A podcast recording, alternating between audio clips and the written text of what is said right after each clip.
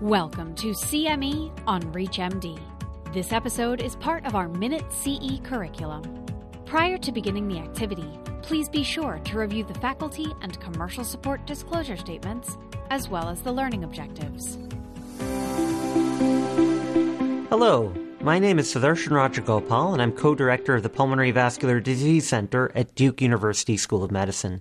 Today I'm going to be talking to you about the potential of targeting the serotonin pathway in PAH. So first, let's go over the science behind the current PAH clinical trials. We know there are a number of pathways that are dysregulated in pulmonary arterial hypertension. These include, moving from left to right, the nitric oxide pathway, which we target with PDE5 inhibitors and soluble guanylate cyclase stimulators, prostacyclin pathway, which we target with prostacyclins and prostanoids, then other pathways which we currently don't have drug for, drugs for, like the PDGF receptor and serotonin receptors, and then what I've highlighted in red, where we have the serotonin pathway, and how this can be targeted through inhibition of tryptophan hydroxylase. And then lastly, on the right, we see the pathways that are mutated in pulmonary hypertension, which are the BMPR2 pathway. So, drugs that t- target serotonin are associated with PAH.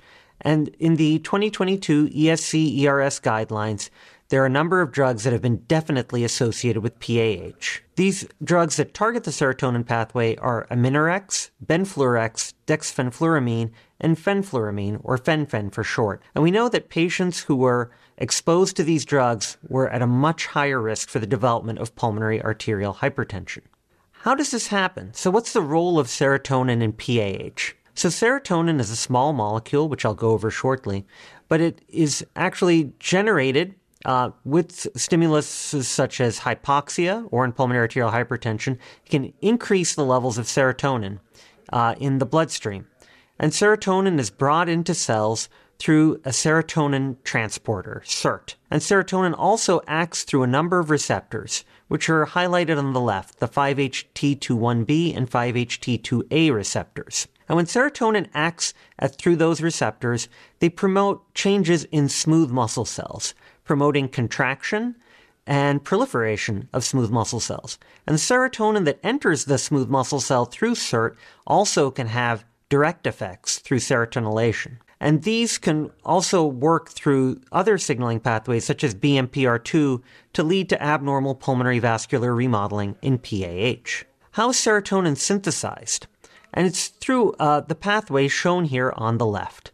So there is an enzyme called tryptophan hydroxylase, which takes tryptophan, which is an amino acid in all of our bodies, and converts it to 5 hydroxytryptophan.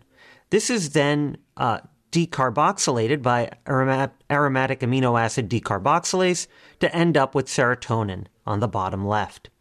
Now, the rate limiting step in the synthesis is the enzyme tryptophan hydroxylase, and there are two forms a peripheral form and a central form, and this is highlighted on the right. So the peripheral form is tryptophan hydroxylase 1 or TPH1, and that converts tryptophan to serotonin and leads to its peripheral effects, where it, causes, it can cause a lot of vasodilation. But then in the brain and the uh, central nervous system, we have TPH2, which controls its central effects, where it affects mood and a lot of other uh, effects. So, how about decreasing serotonin levels by targeting TPH1 through a TPH1 inhibitor? So, this is the uh, effect of uh, such an inhibitor called rodatristat ethyl in rodent pulmonary arterial hypertension models. So, on the left, we have the monocrotaline model, and on the right, we have a Sugen hypoxia model. Both of these models are well described, uh, well validated models of pulmonary hypertension in rodents. And when you treat with this tryptophan hydroxylase in one inhibitor, you decrease pulmonary vascular remodeling and the severity of pulmonary arterial hypertension. This has led to the current Elevate 2 trial of rodatristat ethyl. This is a phase 2b clinical trial of this drug in patients with pulmonary arterial hypertension. The arms include a placebo group, rodatristat at 300 milligrams twice a day and at 600 milligrams twice a day. The primary outcome measure is going to be a percent change from baseline in PVR at 24 weeks, with a secondary outcome measure of improvement in functional class, six minute walk distance, and NT proBNP. The estimated enrollment is 90 subjects, with primary completion expected in 2023. So hopefully we'll have the results of this study soon, as there are currently no drugs that are FDA approved to target the serotonin pathway. So, the take home points there are a number of new pathways that are targeted by novel PH therapies. Many of these are in clinical trials at this time. The serotonin pathway has been clinically validated as contributing to the development of PAH. The strategy of P- TPH1 inhibition has shown benefit in rodent models of PAH. And this approach is currently being tested in the Elevate 2 Phase 2b clinical trial of rodatristat ethyl in PAH. Thank you for joining me today. You've been listening to CME on ReachMD.